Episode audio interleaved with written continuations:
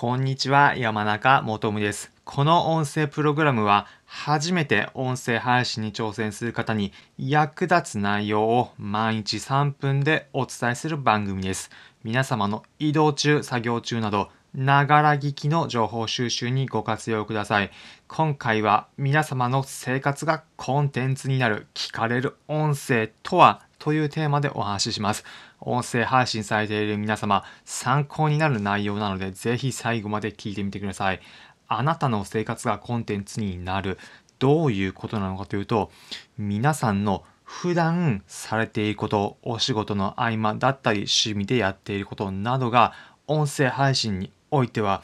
聞かれるコンテンツ皆様聞く人たちの役に立つコンテンツになるんです具体的なお話をお話お伝えさせていただきます。例えば普段週5の勤務体系で週4日はリモートワーク週1出社でして出社で働くライフスタイルでお仕事をされている方がいるとします。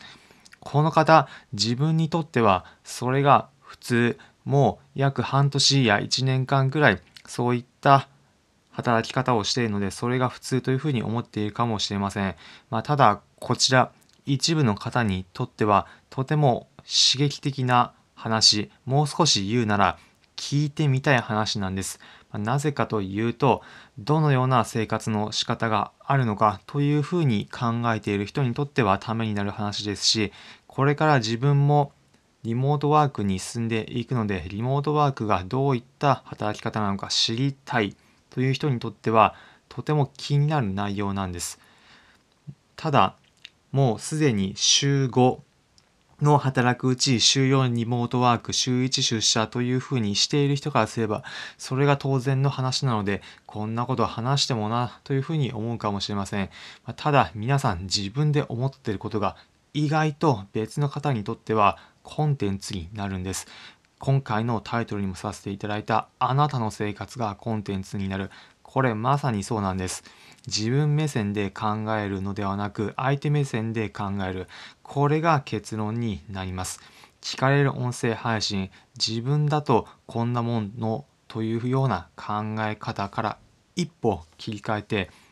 自分でやってることも意外と聞く人にとっては有益になるまたためになる面白いといったコンテンツになるそのような視点でも考えることで皆様の音声配信さまざまなネタが作られていくんです。最後に今回のまとめです。今回はあなたの生活がコンテンツになるというテーマでお話しさせていただきました。結論、自分目線ではなく相手目線で音声発信をしてみてください。自分ではこんなの普通だし、こんなの話しても別にというようなことでも聞く人にとっては面白いというようなコンテンツもあるということをぜひ皆さんも考えられて音声配信されればさらに皆さんの音声配信の幅広がること間違いなしです。今回の内容参考になったという方はいいねの高評価、またこの音声プログラムのフォローのボタンもポチッとお願いいたします。この音声プログラムは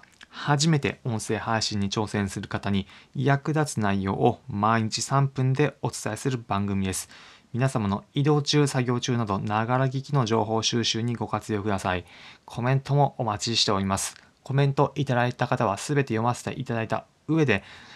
次回以降の放送でも取り上げさせていただきますので、お気軽にお願いいたします。今回の内容であれば、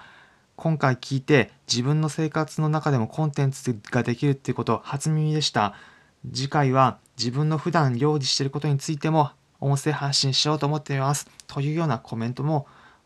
いただくのもお、ま、ぜひぜひ大歓迎なのでお気軽にお願いいたします。また今回の内容、聞くだけじゃなくて、また後でチェックしておきたいという方、Twitter に音声配信のエッセンス取りまとめておりますので、Twitter チェックしていただければ幸いです。Twitter のリンク先は説明欄のところに貼っておくので、そちらからご覧いただければ幸いです。それでは皆様、良い一日お過ごしください。また次回お会いしましょう。それじゃあ。